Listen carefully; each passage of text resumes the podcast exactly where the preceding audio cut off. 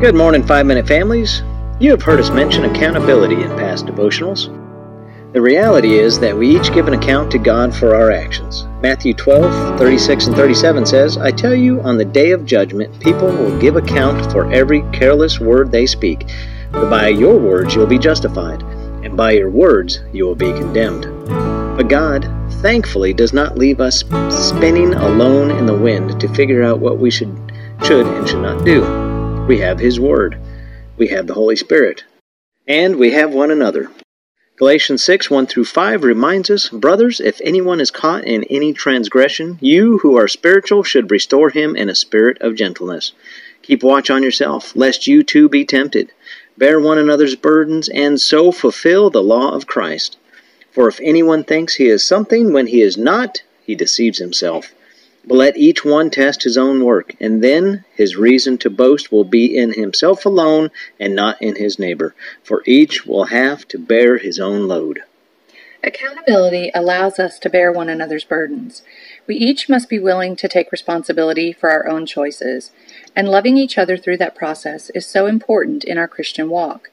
A book our church has used to help guide us into an organized discipleship program called Growing Up includes eight accountability questions for a small group to use.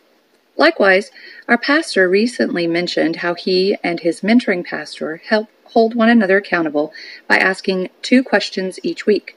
What are you preaching about this week? And what are you struggling with this week? As Proverbs 27:17 says, iron sharpens iron and one man sharpens another. So, how would an immediate family work toward accountability without judgment and condemnation? Here are five accountability questions we suggest for parents and children to ask one another. What are you studying in God's Word? What have you said or done today to bring God glory? The yes or no version would be Has what you have said or done today brought God glory? Depending on the age of the child you are talking to, the yes no version may be simpler. Number three, what are you struggling with? What do you need to ask forgiveness for? And what do you need to give forgiveness for? And last, how have you loved others as yourself today? And a follow up to that might be what opportunities have you missed that you may try to take next time?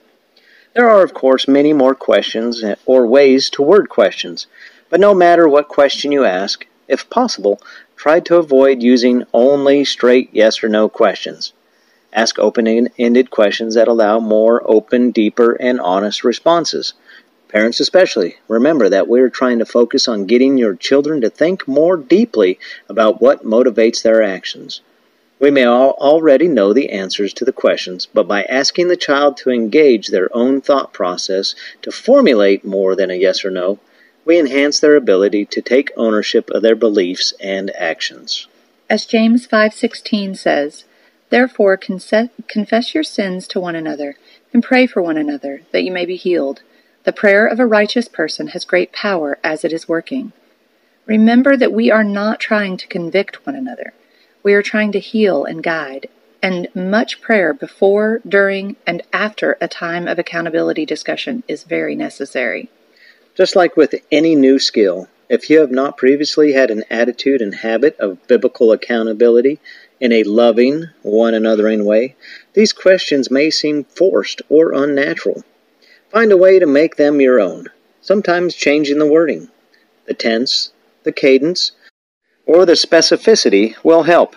Mostly, find a way to have a heart that desires drawing others to Christ and being drawn to Christ yourself in order to have more Christ like beliefs, thoughts, and actions.